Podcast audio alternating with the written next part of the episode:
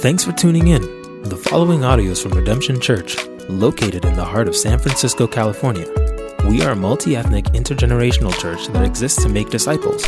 For more information, visit www.redemptionsf.com. Hey, I'm excited because today we're starting a new series we've entitled Rebuild.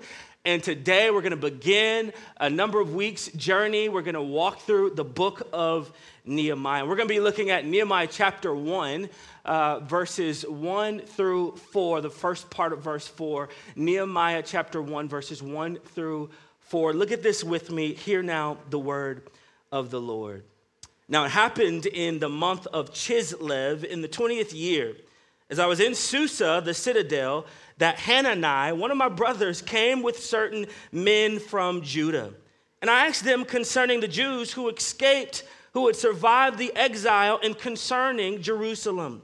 And they said to me, The remnant there in the province who had survived the exile is in great trouble and shame. The wall of Jerusalem is broken down, and its gates are destroyed by fire. As soon as I heard these words, I sat down and wept and mourned for days. This is the word of the Lord, church. Amen. Amen. I've tagged our time together rebuilding against all odds. Rebuilding against all odds. Uh, it was a 139 year old Victorian building.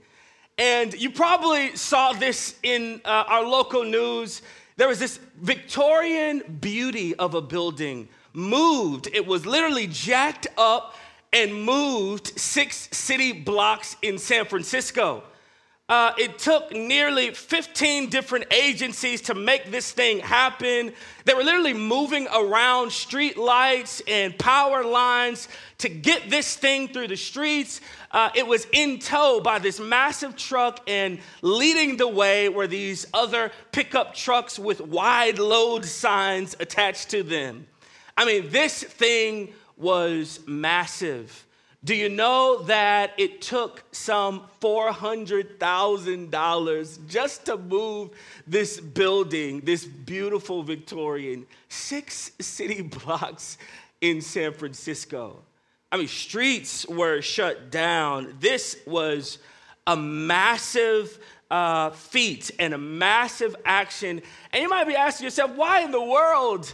Uh, why in the world wouldn't they just demo this building? And in fact, one of the contractors who was assigned to help move this Victorian building, he was asked the same thing. And you know what he said? This is a work of art. This thing has wood on it that is 800 years old. You can't find wood like this any longer. Like this thing is a beautiful work of art. You don't demo this thing. You know what you do? You rebuild it. So they jacked up this Victorian home and they moved it six city blocks. The only reason anybody would invest that kind of time and energy and money is if something is valuable enough. If you see the value, if you see the significance in something, that's the only reason you're going to invest that kind of energy, time, and money and resources into property or anything else for that matter, like what we saw. And that's what they saw. Saw great value and it was worth the investment to rebuild. It's gonna become kind of a multi-family property. And they're literally going to attach it to a new foundation attach it to an additional building. And this this 139 year old victorian is going to become one building with another building. They're going to drop it on another foundation and they're going to make it multi-family units. They saw the value in it see the story of nehemiah is just that the story of Nehemiah begs the question do you see the value of rebuilding on behalf of the kingdom of God? Do you see the value of being a strategic presence in the city? Nehemiah begs the question when the city is most vulnerable, do you feel a sense of responsibility to run to her aid for the glory of God? Do you see the value? Do, do you see the significance? I want you to know that when we come to Nehemiah, uh, some might ask the question why in the world are we studying a book like Nehemiah? Why is this important? And I want to tell you why. Here's why. Look at Luke chapter 24, verse 44 with me. It says this Then he said to them, These are my words that I spoke to you while I was still with you, that everything written about me in the law of Moses and the prophets and the Psalms must be fulfilled. These are the words of Jesus. And, and I love what PhD Tim Mackie says about this, how he describes this. Listen, Jesus is literally describing the Hebrew Bible when he says these words. He's describing the Old Testament, which, hear me, would include, of course, Nehemiah. Jesus says everything written in the Hebrew Bible must be fulfilled. That includes Nehemiah. That's, that's why we're going to cling to and walk through and study the book of Nehemiah because Jesus says it, it, it is important for us. Jesus looks at the Hebrew Bible and he says everything in it must be fulfilled. Look at uh, 2 Timothy chapter 3 verses 15 through 16 with me. This is another reason why it's important for us to study uh, the book of Nehemiah. Look at this with me and how from childhood you have been acquainted with the sacred writings, which are able to make you wise for salvation through faith in Christ Jesus. Ooh, I love that. All scripture is breathed out by God and profitable for teaching, for reproof, for correction, and training in righteousness. Are you hearing what the Apostle Paul says to his son in the faith, Timothy? That the sacred writings, do you know what he's pointing to? The Hebrew Bible again they will make you wise for salvation. He says the scriptures, the, he uses that word, the scriptures, and he's pointing to the Old Testament scriptures. Again, the Hebrew Bible, they are good for you. They're profitable for you for correction and reproof. They're good for teaching and training in righteousness. You need the book of Nehemiah. You and I need to cling to the book of Nehemiah. Books like Nehemiah, they make us wise for salvation. They're helpful for us. They correct us. They teach us. They train us in righteousness. Here's the deal listen, we cannot fully understand the book of Nehemiah without seeing it uh, in its historical uh, position. And, and essentially, Nehemiah would have been tied to the book of Ezra.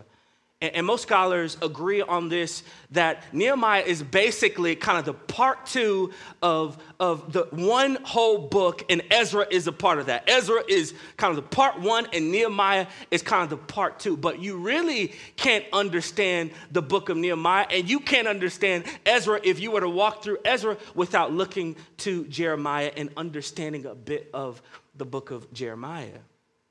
See, in Jeremiah, there was a prophetic word that came.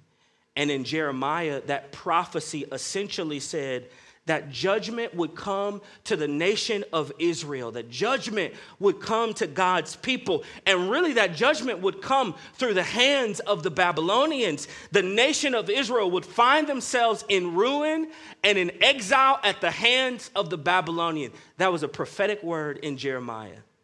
Why? Because Israel essentially broke covenant with God. Uh, they were involved in idol worship. They, they were literally, the Bible is rated R, they were literally sacrificing babies outside the temple. They were giving their allegiance to foreign gods. Their priests were corrupt. And, and this, this, this broke the heart of God. It, it angered God, this kind of this righteous anger. And, and not only were their priests corrupt, but they were also preying on the poor and the most vulnerable in society. I mean, they, they were misusing them at every turn, and the prophecy becomes a reality. And God allowed the Babylonians to conquer the nation of Israel, and the people are in ruin. And the walls of Jerusalem are, are, are down. And, and so, really, both Ezra and Nehemiah, they give us a glimpse into what it's like to put the pieces back together. When the bottom falls out, when, when trouble ensues, when, when, when everything hits the fan and, and, and things are in ruin, we get a glimpse into how to put the pieces back together. A friend of mine some years ago, um, uh, unfortunately, uh, committed an affair and uh, committed adultery. And uh, it, it, was, it was a devastating thing for his entire family. Um, his wife was devastated, had children, children was devastated because it really just kind of, um, it really threatened to tank their entire family. Uh, there were times where his wife could not stand to look at him, and he had to go sleep on the couch of friends. Uh, there, there were times where um, tears would flow and they could not be stopped. I mean, I, I, I witnessed many of them. There were enough tears, even from my friend and also from his wife, to fill up the Pacific Ocean. I mean, it was heartbreaking. They, they experienced this devastating event and it threatened to wreck their whole family. And um, they, they had to go through the struggle of it. Um, there were times where it, it kind of got to the point where it's like, you got to give me all your passwords. I need to be able to go through your phone at any point. Uh, there were times late in the midnight hour where uh, my friend's wife would just cry all night, brokenhearted. There were times where they had to go uh, for many, many months. They had to go to intense counseling um, individually, but also together. And by the grace of God, they were able to put the pieces of their marriage back together, and they're still working on it.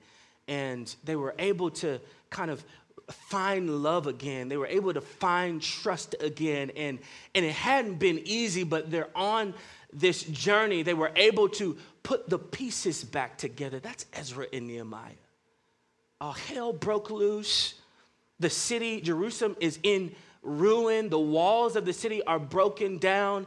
And they find themselves in a place where they not only been conquered by the Babylonians, they would then get conquered by the Persians, and they have to put the pieces back together. The city is in ruin.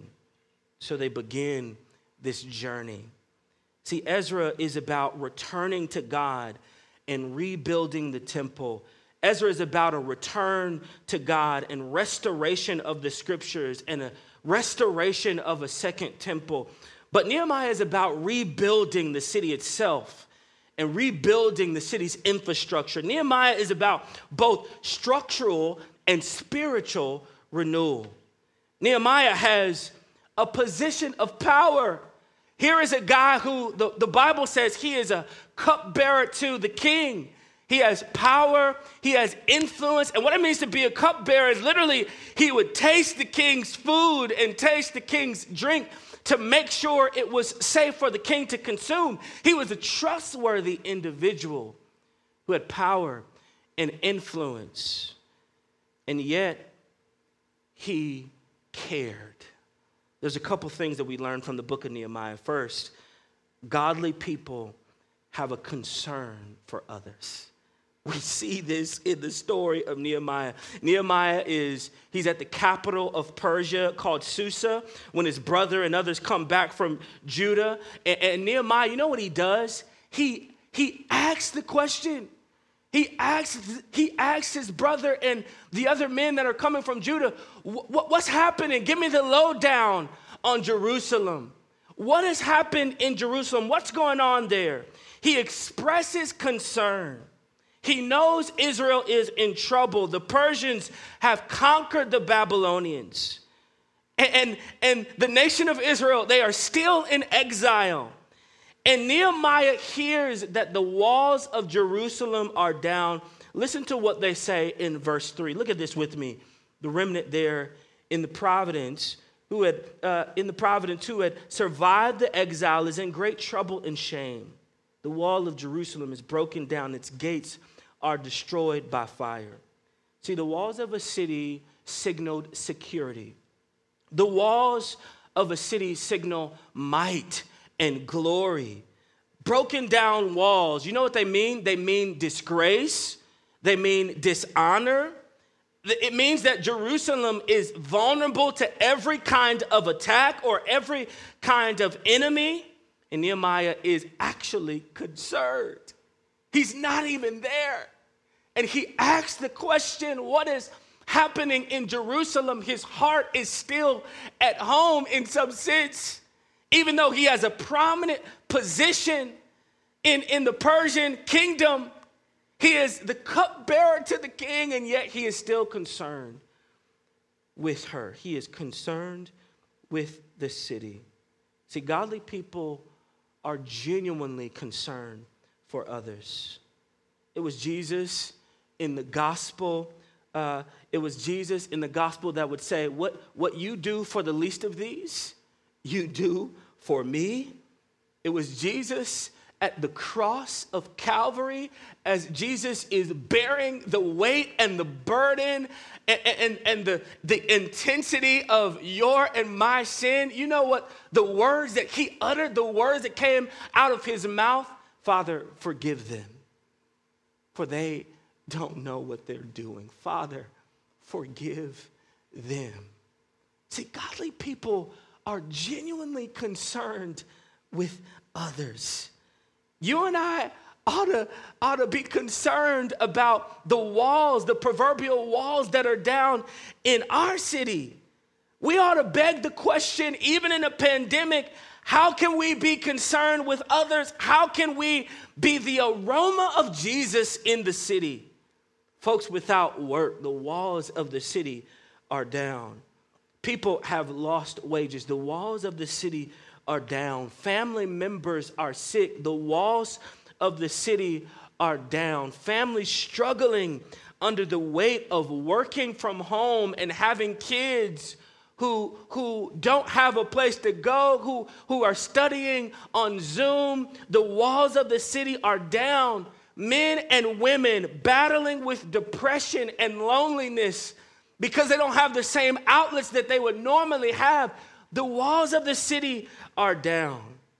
I'd venture to say we have some walls, San Francisco, that are down.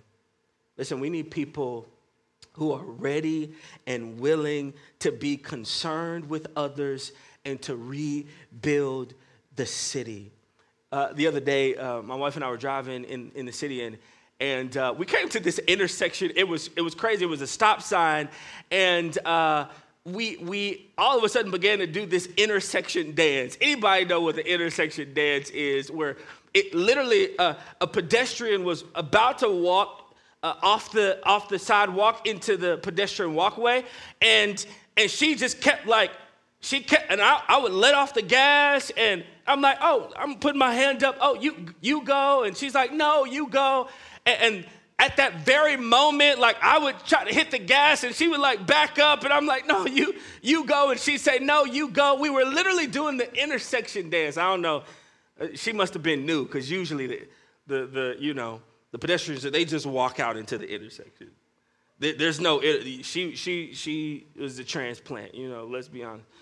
She hadn't been here that long. But, but listen, uh, that, that, that's the heart of um, what God wants to say through Nehemiah.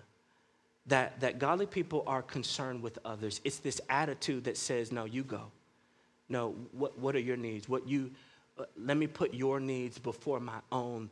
That's what happens with godly people because we understand what Christ has done for us. We understand that Christ stood in our place for our sin. And because he was concerned about us, we now get to be concerned about others. But lastly, I want you to see this godly people grieve over what grieves God. Godly people grieve over what grieves God. Look at the first part of verse 4. As soon as I heard these words, I sat down I wept and mourned for days. Can you imagine? Can, can you imagine your heart breaking for what breaks the heart of God? We need to grieve over the brokenness in our city. more than we complain, because I know uh, I'm one of them. We complain a lot about the brokenness in our city, but godly people grieve, and the grief leads them to action. The other day, uh, I went to serve with a ministry called Mobilize Love, and we're hopeful that we can one day like have this thriving, flourishing, consistent partnership with Mobilize Love. And uh, we were in the Fillmore, and uh, we actually on Fillmore Street. And Mobilize Love is this mobile ministry, and they pull up with food trucks, and they have the capacity to do a variety of things. But on this particular day, we were feeding hungry people food. And but there, I was really marked by one thing. There was this little girl who was volunteering with her mom. And, and, and she was in the back of the truck, y'all. I mean, she was, she was rolling and she, she was setting up plates and she was putting mac and cheese and, and this amazing rotisserie chicken onto the plates. And she was excited about it.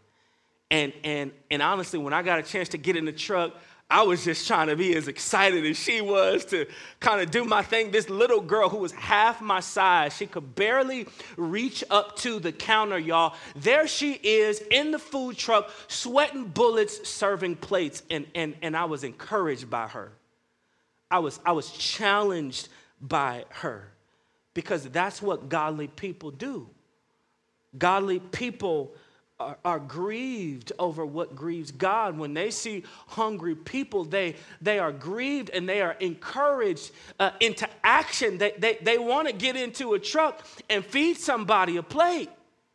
God, godly people are excited to do that. Nehemiah sees the walls of the city broken down and he mourns over it. He is grieved over what grieves God. That's that's the church. That's a call, a beckon call to the church. That our hearts should break over the escalated cases of Asian violence in San Francisco, that our hearts should break over the homelessness in San Francisco, that our hearts, that we should grieve over the, the public drug use in our city and not merely complain about it. We should grieve over it. Our hearts should be broken over what breaks the heart of God. That's what happens with Nehemiah. He, he sees what's going on in the city and he is grieved over it. And I love it because as we journey through the book of Nehemiah, we're going to be encouraged to lace up our boots and to put on our gloves that we may actually rebuild. Do you know? So every every good household, y'all, has every good household has a just a great box of tools. Like every every good household, thank you. Every good household has a, a, a great toolbox. And if I'm honest, like when my wife and I got married, I didn't have anything. She had all these great tools. Like she was like ready to get things going. Like every good household like has, you know, some stuff in the toolbox.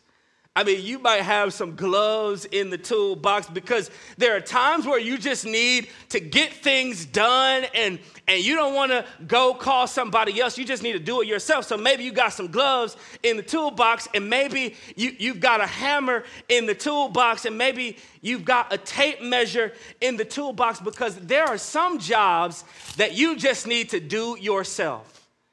And I think as we picture and as we journey through the book of Nehemiah, that's what he does. Nehemiah goes into his toolbox and, and, and he sees, I don't know how this got in the toolbox. how in the world did a hatchet? But listen, you never know what kind of job you will have to get into. There are some things that you just have to do yourself. And I think God's call on his church is to put our gloves on, church, and to grab our hammer and to be willing to get our hands dirty to rebuild for the kingdom of heaven. To rebuild for the kingdom of God. And the walls of San Francisco are down, and God has placed His church here on purpose. It's not an accident redemption that we're here. There may be fewer of us, but that's all right. He's placed us here to, to open up our toolbox and to grab some tools, you know, and to, to begin to get to work. Sometimes those tools may be a tool of fasting. Some, sometimes that tool may be the tool of prayer. Sometimes that tool may be an encouraging note. Sometimes that tool may be an extra tip because you know some of these mom and pop businesses are struggling. Sometimes that tool may be an extra tip to your Uber Eats driver or your delivery guy because it's hard times out here. But God has placed His church here on purpose. And it was at the cross it was at the cross that God left nothing undone. God said, You know what? I'm not just gonna rebuild you, but I'm gonna make you new. And He came after us, y'all. He pursued us at the cross of Jesus Christ. He pursued us to not only rebuild us, but to make us new, that He might send us out as new men and women in the city of San Francisco and the Bay Area to rebuild for His glory and for our good. So, will, will you go on this journey with us to rebuild for the cause of Jesus Christ? Let's pray together. Father, we thank you. We thank you for your goodness and for your grace. Father, we thank you that you have actually finished the work that we could never finish, God. You, you've put the pieces back together, God, and we are not on our own. I thank you that your word tells us that you will be with us always. So we're not alone on the journey. But God, would you give us the boldness to rebuild in the city? Would you, would you give us the resolve and the strength to rebuild in the city? God, we need you. We need your power and your spirit to go before us. Father, we want to see people come to saving faith. We want to see marriages restored, God. We want to see households claimed for Jesus Christ's name. So help us, God. Help us to rebuild. Lord, help us. Help us to rebuild for your glory and for our good. In Jesus' name, everybody said, Amen. Love you, church.